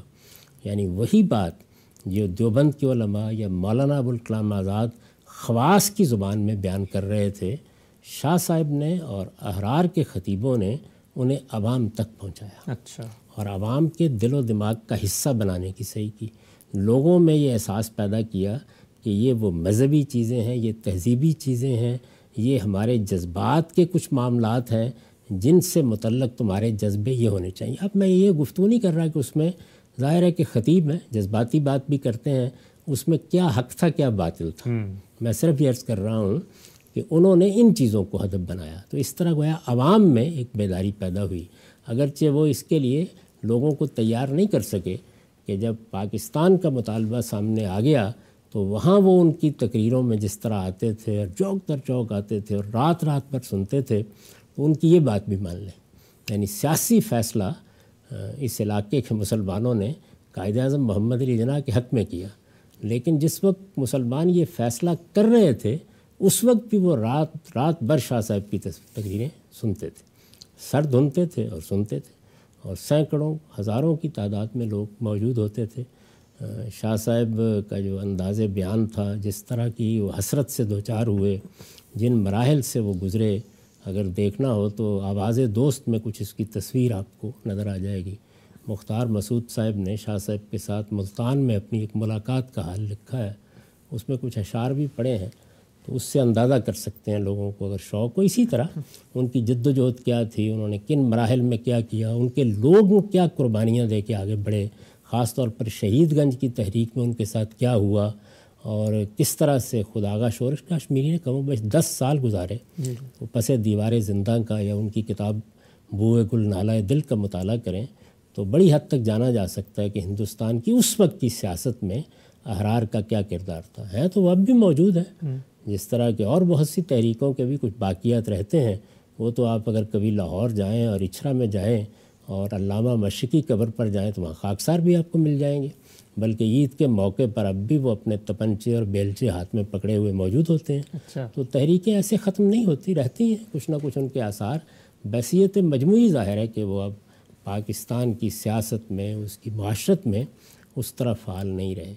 تو آپ میں یہ عرض کر رہا تھا کہ ایک تو یہ بڑی بنیادی چیز ہے کہ انہوں نے جو کچھ خواص سے کہا جا رہا تھا اس کو عوام تک پہنچانے یعنی عوامی بیانیہ بنا دیا۔ ایک عوامی بیانیہ بنانے میں بڑا غیر معمولی کردار ادا کیا۔ دوسری چیز یہ انہوں نے پیدا کی کہ آج کل کے زمانے میں تو آپ کے پاس بہت اور ذرائع پیدا ہو گئے ہیں۔ انہوں نے خطابت کی جو روایت تھی اس کو زندہ ہی نہیں کیا بلکہ اس کو اوج کمال تک پہنچا دیا۔ اچھا۔ یعنی جو عوامی خطابت جس کو کہتے ہیں مولانا ابوالکلام آزاد کی خطابت خواص کی کتابت یعنی اس کو عوام اس طرح نہیں اپریشیٹ کر سکتے تھے لیکن ان لوگوں نے اس کو عوامی خطابت کے اعلیٰ معیار پر پہنچا دیا۔ اور تیسری جو بڑی خصوصیت تھی وہ چند لوگوں کو آپ چھوڑ دیں جن کے بارے میں میں نے کچھ اشارات کیے، ان کو بھی الگ کر دیں۔ بحثیت مجموعی شاہ صاحب اور دوسرے لوگ یعنی درویش صفت لوگ تھے۔ بوریے کی سیاست کیا ہوتی ہے؟ اس کو انہوں نے نمایاں کیا اور یہ بتایا کہ یہ سیاست صرف ڈیرے بنا کر اور عمرا قبرا کے ذریعے سے اور اس طرح کے لوگوں ہی کے ذریعے سے نہیں ہوتی۔ عوام کے اندر سے اٹھے ہوئے یہ بوریا نشین، مولوی قسم کے لوگ بھی یہ کچھ کر سکتے ہیں۔ تو میں ان تین چیزوں کو بڑی اہمیت دیتا ہوں۔ باقی یہ کہ اس طرح کے خطبہ یا بڑے بڑے خطیبوں پر مبنی یا بنی ہوئی مشتمل جماعت اور اس طرح سے ایک بیانیے کو لے کر اگر وہ میدان میں نکلی ہے اس سے آپ یہ توقع نہ کریں کہ وہ کوئی دیر پا قسم کا اثر چھوڑے گی۔ ٹھیک۔ یہ نہیں ہوتا۔ لیکن جو کچھ بھی اس نے کیا وہ بڑی حد تک آپ کے عوام میں سرایت کر گیا۔ اور پھر اسی کے بطن سے آپ کو معلوم ہے کہ ہمارے ہاں ختم نبوت کی تحریک اٹھی۔ اس میں بھی ان کا بڑا غیر معمولی کردار رہا۔ وہ چھپن میں بھی رہا اور بعد میں جب ایک بڑا فیصلہ ہماری پارلیمنٹ نے کیا اس میں بھی رہا۔ وہ صحیح تھا وہ غلط تھا اس وقت وہ میرا موضوع نہیں ہے۔ جی۔ میں صرف یہ عرض کر رہا ہوں کہ بعد میں بھی ان کے اس طرح کے اثرات رہے کہ وہ ہراول میں کھڑے ہوتے تھے۔ ابھی حال میں شاہ صاحب کے غالباً آخری فرزند کا انتقال ہوا ہے۔ تو آپ ان کی بھی اگر گفتگو اور تقریریں سنیں تو آپ اس ماضی کی کچھ جھلک اس میں دیکھ سکتے ہیں۔ ٹھیک ہے صاحب بہت ہی تفصیل سے، بڑی خوبصورتی سے آپ نے ماضی کے ان جھروکوں سے کچھ پردہ اٹھایا اور ہماری جو نئی نوجوان نسل ہے، ان کو بھی ایک طرح سے آگہی دی کہ یہ جو تحریکیں ہیں، ان کا سیاسی پس منظر اور وہ کیا سماجی حرکیات ہیں جن میں یہ روبہ عمل ہو رہی ہیں۔ کچھ چھوٹے سے ضمنی پہلو میں اور زیر بحث لانا چاہتا ہوں۔ شورش کاشمیری کا آپ نے ذکر کیا، آغا شورش کاشمیری احرار کی تحریک ہو یا ختم نبوت کی تحریک، ہر جگہ پہ ان کا نام بہت نمایاں صورت میں سامنے آتا ہے۔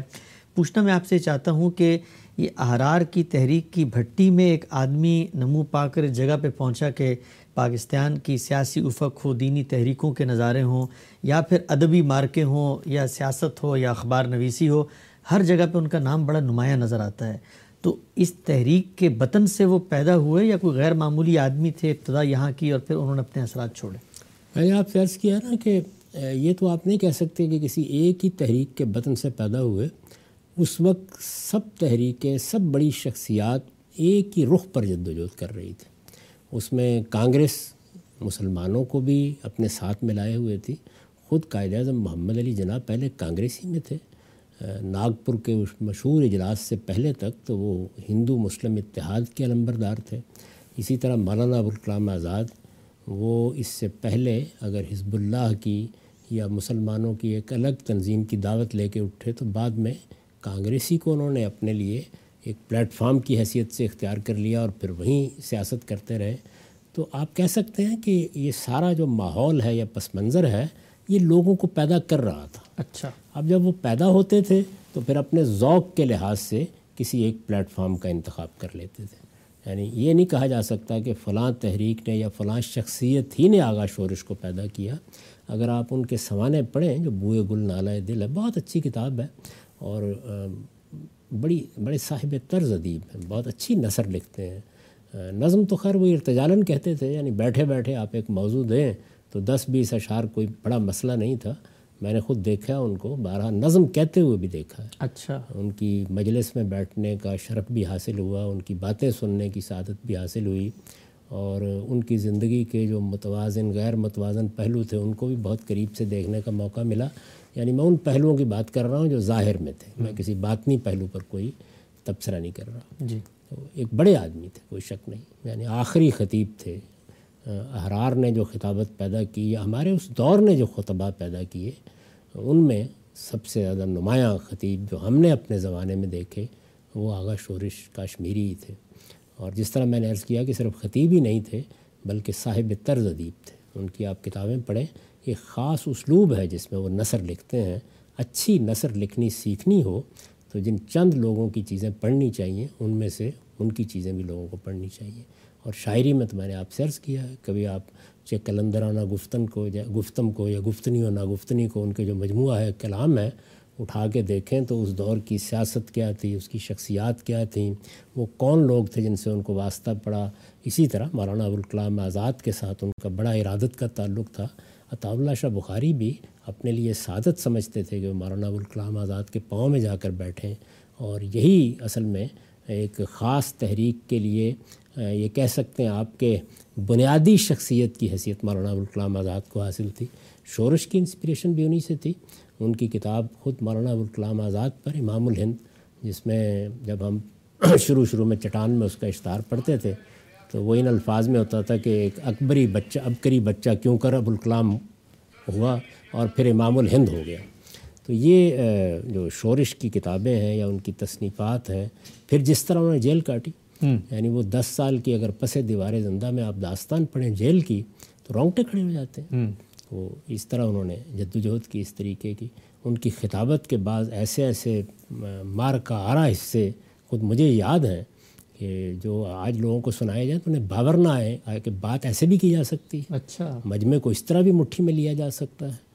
یعنی آپ بات کرنے کے لیے اگر الفاظ کو کہیں جس طرح وہ خود کہتے تھے کہ میں تو جب خطابت کے لیے کھڑا ہوتا ہوں تمہاری آنکھوں سے میں اپنے لیے مضمون پیدا کر لیتا ہوں۔ خود بھی کبھی شریک ہوئے آغا شورش کی ہاں بہت میں نے ان کی بہت سی تقریریں سنی ہیں۔ میں نے ان کی وہ تقریر بھی سنی ہے کہ جس میں بھٹو صاحب کے مقابل میں وہ جماعت اسلامی کے پلیٹ فارم پر سرگرم ہوئے۔ اچھا۔ ان کی تقریریں میں نے سنی اور اس زمانے میں جو مرکزی مجلس اقبال ہے مرکزی مجلس اقبال غالباً اس کو کہا جاتا تھا۔ اس کا جو سالانہ اجلاس ہوتا ہے اب بھی ہوتا ہے۔ اس میں مولانا سید ابو اللہ صاحب مودودی کو انہوں نے مدعو کیا تھا۔ وہ خود اس کے سیکرٹری تھے۔ اچھا۔ اور کافی عرصہ رہے تو مولانا سید ابو اللہ صاحب مودودی نے اس موقع کے اوپر ایک بہت خوبصورت تقریر کی ہے۔ اس میں اقبال کے کچھ مصروں کو بنیاد بنا کر اس وقت کی فضا میں اقبال کے کلام سے جو مضامین پیدا کیے جا رہے تھے اور سوشلزم کی تحریک میں جو صورت تھی یہ کچھ عجیب سا دور تھا۔ اقبال پر ایک فلم بنائی گئی۔ اچھا۔ اس کی نمائش الفلاح سنما میں ہوئی۔ اس فلم کو اگر آپ دیکھیں بعد میں تو وہ کہاں غائب ہو گئی ہے مجھے معلوم نہیں لیکن اگر آپ اس کو دیکھیں تو یہ معلوم ہوگا کہ گویا اقبال جو کچھ روس میں اور چین میں انقلاب آیا ہے اسی کے شاعر تھے۔ اچھا۔ فیض احمد فیض تو تھے ہی غالباً فیض صاحب ہی نے اس کا اسکرپٹ لکھا تھا۔ مجھے حتمی طور پر تو اب یاد نہیں رہا لیکن بہرحال اور اس میں جو چیز سر عنوان تھی وہ یہ تھی کہ یہ کس کافر ادا کا غمزہ خونریز ہے ساکی؟ اچھا۔ وہ کمیونسٹ انقلاب کمیونسٹ اصلاحات اس کا پس منظر سوسائٹی میں اور اقبال کی اس طرح کی نظمیں تو ہیں ہی نا جو جس کھیت سے دہکاں کو میسر نہیں روزی اس کھیت کے ہر خوشہ گندم کو جلا دو۔ تو مولانا سید اللہ صاحب مودودی نے اس کو بنیاد بنا کر اس طرح کی پس منظر میں وہ تقریر کی ہے۔ اور اقبال کے جو مصرے اور اشعار استعمال ہو رہے تھے اس سے اپنا موقف بھی واضح کیا اور جو لوگ غلط استعمال کر رہے تھے ان کی بھی بہت ہی خوبصورت طریقے سے تردید کی۔ تو مولانا کی تقریر ختم ہو گئی۔ اس میں بہت لوگ تھے میں نے خود براہ راست وہ تقریر سنی ہے۔ اس کے بعد شورش کھڑے ہوئے اور انہوں نے کہا کہ ابھی آپ نے مولانا سید اب اللہ صاحب مودودی کی خون دل کی طرح گرم اور برگ گل کی طرح نرم جو تقریر سنی ہے میں اب ذرا اسے کھول کھول کر بیان کروں۔ اور پھر جو انہوں نے بیان کیا وہ مولانا سید اللہ مودودی بھی سوچ نہیں سکتے تھے کہ کبھی بیان ہو جائے گا کہ میں نے یہ کہا ہے۔ تو خیر وہ ایک بے پناہ خطیب تھے، اس میں کوئی شک نہیں۔ ایوب خان کی آمریت کے خلاف ان کی تقریریں، اسی طرح جسٹس احمد کیانی کے ساتھ ان کی بعض غیر معمولی تقریریں ہیں، جو وائی ایم سی ہال میں یا بعض جگہوں پر خود میں نے سنی ہیں۔ اور کتابیں تو میں سمجھتا ہوں کہ ہماری نوجوان نسل کو پڑھنی چاہیے۔ پس دیوار زندہ، بوئے گل بوئے گل کا ایک باب ہے معاصرانہ چشمک۔ جی وہ کمال کا باب ہے۔ یعنی آپ اس میں دیکھ سکتے ہیں کہ اس وقت کی شخصیات ان کے باہمی معاملات ان پر کیا تبصرہ ہے۔ پھر وہ خود احرار سے ہیں لیکن احرار کی تاریخ کے جتنے تاریخ پہلو ہیں بڑی دیانتداری کے ساتھ انہوں نے بیان کر دیے تو اس زمانے میں وہ اصل میں جماعت اسلامی بھٹو صاحب کا بھی ایک عوامی خطابت کا انداز تھا۔ مولانا مودودی صاحب یا جماعت اسلامی کے پلیٹ فارم پر اس مہم میں شورشی ان کے مقابلے میں اپنی خطابت کا سحر لے کے سوسائٹی میں جا رہے تھے لیکن لوگ اصل میں شورش کی خطابت کیا تھی اس میں زبان کیا تھی اس کا ادب کیا تھا اس کے انداز کیا تھے اس میں کیا کیا تلمیحات ہوتی تھیں ان کے ذوق آشنا رہے نہیں تھے اس مقابلے میں۔ اچھا۔ تو مجھے اب بھی یاد ہے کہ جو لاہور کا شریف پارک ہے اس میں بھٹو صاحب نے تقریر کی۔ اور پھر اسی جگہ پر غالباً اس سے اگلے ہفتے میں شورش کشمیری نے تقریر کی۔ تو اس طرح جہاں جہاں بھٹو صاحب تقریر کرتے تھے، وہیں وہ بھی پہنچتے تھے۔ تو وہ ایک زمانہ تھا جس میں اس طرح کے لوگ پیدا ہوئے۔ بعد میں اور جگہوں پر بھی بعض اچھے خطیب پیدا ہوئے ہمارے ہاں۔ لیکن یہ جو روایت تھی، در حقیقت اس سیاسی ماحول نے جس کا میں نے دیوبند کے پس منظر سے ذکر کیا ہے، یہ پیدا کر دی تھی۔ اور لوگوں نے استخلاص وطن کے لیے جیلیں کاٹی تھیں، تکلیفیں اٹھائی تھیں، سی آئی ڈی کا مقابلہ کیا تھا۔ اسی طرح سے اس زمانے میں جو ذرا لبرل اقدار کے حاملین تھے یا جو کمیونسٹ تحریک کے لوگ تھے، ان میں اور ان میں بھی بڑے قریبی تعلقات تھے۔ اس میں ایک پوری داستان ہے، اگر آپ پڑھیں کہ ساحر لدھیانوی ہیں یا اور لوگ ہیں، تو ان میں کیا کیا روابط ہوتے تھے، پھر کس طرح کا انداز اور رنگ ان کا ذرا ان سے جدا ہو گیا، بعد کے مراحل میں کیا چیزیں رہیں۔ اسی طرح ختم نبوت کی تحریک میں بھی شورش کاشمیری کا بڑا کردار رہا اور بہت غیر معمولی انہوں نے اس میں خدمات انجام دیں۔ یہ جو اس طرح کی گفتگو ہم کر رہے ہوتے ہیں، اس کا ہرگز یہ مطلب نہیں ہوتا کہ جس شخصیت کا ذکر ہو رہا ہے، آپ کو اس کے سیاسی افکار، اس کے مذہبی افکار سے سو فیصد اتفاق ہے۔ یہ ہو سکتا ہے کہ آپ کو پوری طرح اختلاف ہو، لیکن یہ بہت بڑے لوگ تھے اور اس پہ کوئی شک نہیں کہ شورش خطبہ کی صف میں شاہ صاحب کے بعد سب سے نمایاں نام ہے۔ سب بہت ہی تفصیل سے آپ نے آج احرار کی تحریک کا پس منظر اور وہ بڑی شخصیات جو پیدا ہوئیں ان کا ذکر کیا۔ کچھ موضوع کو آگے بڑھاتا ہوں۔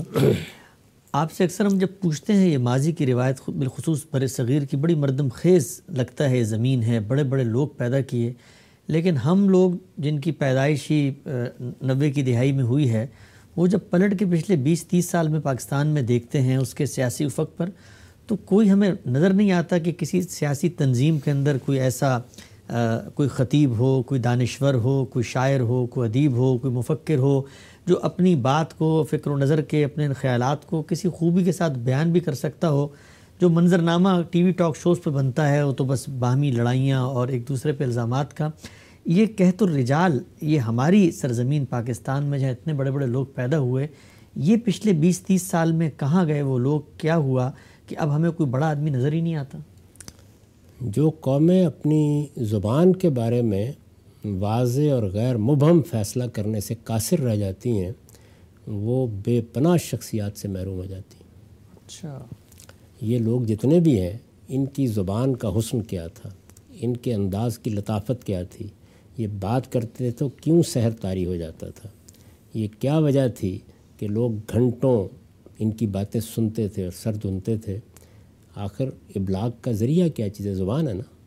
تو زبان کا حسن، انداز بیان کی خوبی یہ کیسے پیدا ہوگی؟ اسی طرح پیدا ہوگی کہ آپ جس زبان میں ابلاغ کر رہے ہیں، آپ کو اس کے اوپر پوری گرفت حاصل ہے۔ آپ اس کی تلمیحات کو جانتے ہیں، اس کے محاوروں کو جانتے ہیں، اس کے پس منظر کو جانتے ہیں اور زبان محض اس چیز کا نام نہیں ہوتا کہ آپ نے ڈیڑھ دو ہزار الفاظ سیکھ لیے ہیں اور آپ کو فعل فائل مفول کا پتہ چل گیا ہے۔ زبان اپنے پیچھے ایک تاریخ رکھتی ہے، ایک میراث رکھتی ہے اور وہ اصل میں پوری تاریخ ہے جس کے صحیح شعور کے ساتھ جب آدمی زبان کھولتا ہے یا قلم اٹھاتا ہے تو اعلیٰ درجے کا ادب یعنی خواہ تحریر میں تخلیق ہو، اعلیٰ درجے کا ادب تخلیق ہوتا ہے، تقریر میں تخلیق ہو، تب بھی اعلیٰ درجے کا ادب تخلیق ہوتا ہے۔ اب ہمارے ہاں تو یہ ہے کہ اس وقت آپ لوگوں کو دیکھیے کہ ان بیچاروں کو نہ اردو آتی ہے، نہ ان کو انگریزی آتی ہے، نہ وہ اپنی علاقائی زبانوں میں اس طرح کا درک رکھتے ہیں۔ بس کچھ غیر معمولی لوگ اپنے طور پر یہ صلاحیت پیدا کر لیں، لیکن عمومی طور پر یہ چیز ختم ہو چکی ہے۔ جہاں تک خطابت کا تعلق ہے میرے نزدیک خطابت کے لیے اس طرح کے حالات بڑے ضروری ہوتے ہیں۔ جس طرح کے حالات اس وقت درپیش تھے۔ آج بھی کوئی شخص کہہ سکتا ہے کہ سر سید کا اسلوب زیادہ بہتر تھا مسلمانوں کے لیے، لیکن ایک سر سید کا اسلوب ہے کہ جس میں تعمیر ہے، جس میں تجزیہ ہے، جس میں تحلیل ہے، جس میں بہت دھیمے لہجے کے اندر اپنی بات کہنے کا انداز ہے، جس میں علمی استدلال کا پہلو غلبہ رکھتا ہے، یہ سر سید کا اسلوب ہے۔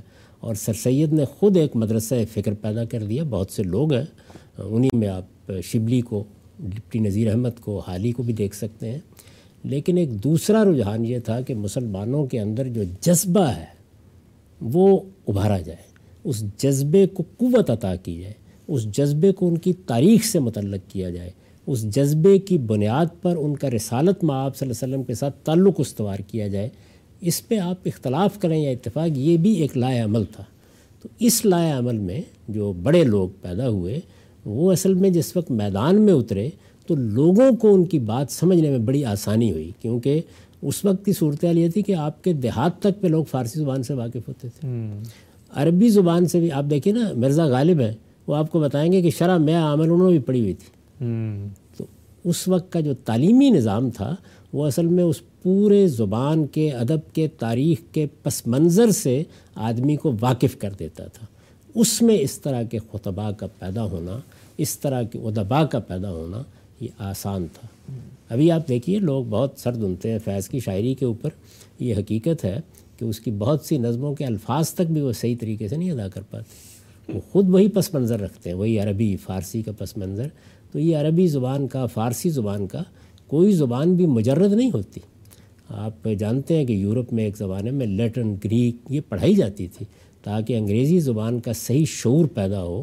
اور آدمی اس کی بہت سی چیزوں کو اس طرح سمجھ سکے۔ آپ ملٹن وغیرہ کو پڑھیے تو یہ معلوم ہوتا ہے کہ کوئی مشکل چیز نہیں کیٹس کو پڑھیے۔ کتنی نظموں کے نام جو ہے وہ انگریزی میں نہیں ہے تو اس لیے یہ پس منظر جب تک آپ محکم نہیں رکھتے کسی قوم میں، تو اس کے بڑے لوگ کا رشتہ قائم نہیں ہوتا۔ اب کیا ہوتا ہے؟ اب یہ ہوتا ہے کہ انگریزی زبان عوام کی زبان نہیں ہے۔ ان میں گفتگو ہو نہیں سکتی۔ عوام سے جب آپ کو بات کرنی ہے تو آپ یا اردو بولیں گے یا ان کی کسی علاقائی زبان میں بات کریں گے، اس کی نہ مشق، نہ مزاولت، نہ اس کے ادب سے واقفیت، نہ اس کا پس منظر، نہ اس کے لفظوں کی تحسین تو صورتحال وہ بن جاتی ہے کہ خود غلط مضمون، غلط انشاء، غلط املا، غلط۔ تو اس میں کیا نتیجہ نکلا؟ کچھ بھی نہیں نکلا۔ ٹھیک ہے سر بہت ہی فکری موضوعات پہ آپ سے گفتگو ہوئی۔ کچھ ہم ضمنی سوالات بھی لوگوں کے سامنے رکھ لیتے ہیں۔ چند منٹ باقی ہیں ہمارے پاس۔ یہ سوال پوچھا ہے کہ جی ہمارے ہاں بڑی بوڑھیاں بیوہ ہو جاتی ہیں، ان کو بھی اس عمر میں گھروں میں بند رکھا جاتا ہے، عدت کی جو روایت ہے، اس کے تحت اسپتال بھی نہیں جا سکتی وہ۔ تو یہ اگر کوئی ایسی خاتون ہے جس کے کوئی امکان، کوئی امید نہیں ہے پیدائش کی، تو کیا ان کو عدت کا یہ وقت گزارنا لازم ہے دینی لحاظ سے؟ جس کی ہاں امید ہے، اس کو بھی بس یہی کرنا ہے کہ اس دوران میں نکاح نہیں کرنا۔ ایک اور دوسرے کوئی ایسا کام نہیں کرنا کہ جس میں کوئی تہمت لگنے کا اندیشہ ہو۔ کمرے میں بند کر دینا ہے گھر میں بند کر دینا ہے ضروری معاملات کے لیے بھی باہر نکلنے پر پابندی ہے۔ اپنے محرم اعزاء کے ساتھ آپ کہیں ادھر ادھر نہیں جا سکتے۔ یہ بس ایجاد بندہ ہے۔ ابھی پچھلے دنوں میں دیکھ رہا تھا کہ خاتون نے کہا کہ میں ووٹ دینے کے لیے جانا چاہتی ہوں۔ جی۔ تو اس پہ بھی فتویٰ آ گیا کہ نکلنا ممکن نہیں ہے۔ تو یہ چیز نہ قرآن مجید میں ہے، نہ سچی بات ہے، کسی حدیث میں ہے۔ عدت استبرائے رحم کا نام ہے۔ یعنی یہ تعین ہونا چاہیے اور اس کا یقین ہو جانا چاہیے کہ بچہ نہیں ہے یا بچے کا امکان نہیں ہے یا عورت کے رحم میں کوئی اس طرح کا اندیشہ نہیں ہے کہ کسی بچے کے نصب کے بارے میں کوئی بحث پیدا ہو جائے گی۔ تو بس یہی چیز ہے۔ صدن ذریعہ ہمارے ہاں یہ روایت قائم کی گئی کہ وہ زیادہ وقت گھر میں گزاریں یہ کوئی دین کا حکم نہیں ہے۔ دین کا حکم بس اتنا ہی ہے کہ کہ نہ نکاح کیا جائے گا، نہ اس دوران میں کوئی نامہ و پیام ہوں گے اور نہ کوئی ایسا جانے میں، آنے میں طریقہ اختیار کیا جائے گا جو موضع تہمت بن جائے۔ یہ احتیاط ملحوظ ہے۔ تو بس دین کا تقاضا پورا ہو گیا۔ لیکن آپ جس معاشرے میں رہتے ہیں، اس کی اپنی کچھ اقدار بن جاتی ہیں، کچھ حساسیتیں بن جاتی ہیں۔ وہ ہمارے معاشرے میں یہ ہیں۔ بڑی بوڑھیوں کے بارے میں بھی اصرار کیا جاتا ہے۔ ورنہ تو اگر بالکل تعین ہو گیا کہ بچے کا امکان نہیں ہے تو عدت کی پابندی کی بھی کوئی ضرورت نہیں رہتی۔ ٹھیک ہے ہم سب آگے بڑھتے ہیں۔ سوال پوچھا گیا ہے کہ ہم جب بیٹھتے ہیں تشاہد میں تو جب اتحیات پڑھتے ہیں تو اس میں اشد اللہ الہ الا اللہ کہتے ہوئے یہ اپنی جو انگلی ہے اس کو بلند کرتے ہیں۔ اس کی کیا حکمت توجہ ہے آپ کی نظر؟ جتنا کچھ بھی مسلمانوں کا علمی اثاثہ ہے اس کو دقت نظر کے ساتھ پڑھنے سے معلوم ہوتا ہے کہ رسالت میں آپ صلی اللہ علیہ وسلم نے اس کو مسلمانوں میں رائج کرنے کے لیے کوئی بات نہیں کی۔ جی آپ کا ایک عمل ہے اور اس عمل کو دیکھ کر لوگوں نے اس کو کیا۔ کچھ معلوم نہیں کہ اس کا باعث کیا ہوتا تھا۔ یہ کوئی دعا کرنے کا انداز تھا، یہ شہادت دینے کا انداز تھا۔ تو اس وجہ سے احناف کے ہاں تو یہ بحث رہی کہ یہ نماز کا حصہ ہے بھی یا نہیں ہے۔ تو میرے نزدیک یہ ہے کہ چونکہ حضور کا ایک عمل ہے، تو آپ اس پر عمل پیرا رہیے۔ لیکن یہ کہ اس کا کوئی موقع محل کب کرنا ہے یہ بھی لوگوں نے ایک اندازہ کر کے اشد اللہ الہ پر اٹھانا شروع کر دیا ورنہ روایتوں میں تو یہ آتا ہے کہ تشاہد میں آپ ابتدا سے انتہا تک اسی طرح سے کچھ حرکت دیتے رہتے اور ایسے ہی اس سے دعا کرتے رہتے تھے۔ اور اس کو اٹھانے کی خاص کیفیت تھی کہ یہ کس طرح اٹھائی جاتی؟ مختلف لوگوں نے مختلف طریقے سے بیان کیا ہے یعنی آپ اس طریقے سے اپنے ہاتھ کو بند کر لیں اور پھر اس کے بعد اس سے اشارہ کرتے رہیں۔ ٹھیک۔ تو یہ نبی صلی اللہ علیہ وسلم کا ایک عمل ہے، جس کو صحابہ نے نقل کیا ہے، اس کو اسی محبت سے کر لینا چاہیے۔ ٹھیک ہے، ہم سب۔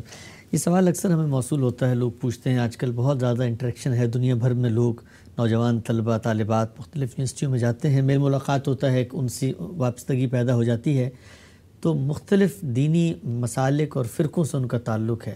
سوال یہ پوچھا گیا ہے کہ کیا شیعہ اہل تشیع اور اہل سنہ کے مابین، یہ جو نگاہ کا رشتہ ہے یہ نوجوانوں کو اختیار کرتے ہوئے کوئی چیز ہے جو ملوز خاطر رکھنی چاہیے بلا تردد کیا جا سکتا ہے؟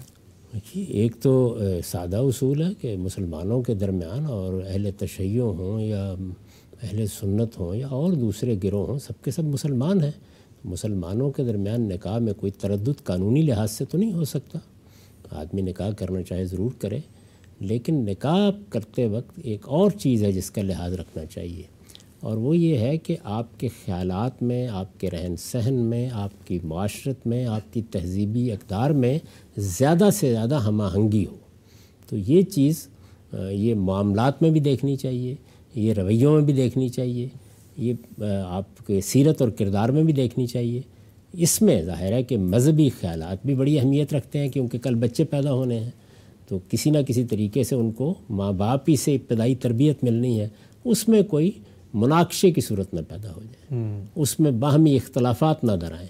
اس میں بچے اس صورتحال سے دو چار نہ ہو جائیں کہ ابا میاں ایک طرف کھینچ رہے ہیں اور اماں جان کسی دوسری طرف کھینچ رہی ہیں۔ تو اس کشمکش کے ساتھ گھر نہیں بن سکتا۔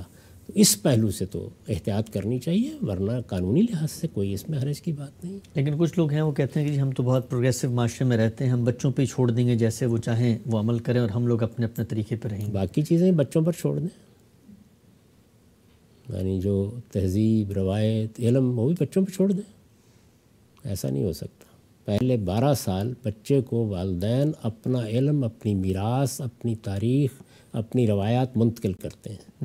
اس کے بعد بچوں پہ چھوڑنے کا مرحلہ آتا ہے جب وہ باشعور ہو جاتے ہیں چیزوں کا تجزیہ کر لیتے ہیں۔ بچے پر کوئی چیز ٹھونسنی نہیں چاہیے لیکن ابتدا میں تو آپ ہی سکھائیں گے نا۔ بولنا سکھائیں گے بات کرنا سکھائیں گے زبان سکھائیں گے محاورے سکھائیں گے کس موقع پر کیا رویہ اختیار کرنا ہے سکھائیں گے۔ بچوں پر چھوڑ دیں گے کہ آپ گھر میں مہمان آیا ہے تو چاہے تو اس کو سلام کریں اور چاہے تو پیپر اٹھا کے اس کی پیشانی پر مار دیں۔ یہ سب سکھانا پڑے گا نا بچوں کو بھائی۔ تو اس لیے بچوں کو تو پہلے مرحلے میں والدین تعلیم دیتے ہیں معاشرہ تعلیم دیتا ہے۔ پہلے بارہ سال کی تعلیم تربیت یہ بچوں پر نہیں چھوڑی جا سکتی۔ ٹھیک ہے ہم سے بہت ہی تفصیل سے ہم نے آج آپ سے تبادلہ خیال کے مختلف علمی فکری موضوعات پر۔ اطلاقی سوالات بھی لیے، وقت ہمارا یہاں پہ ختم ہوتا ہے، انشاءاللہ آئندہ ہفتے دوبارہ حاضر خدمت ہوں گے۔ بہت شکریہ۔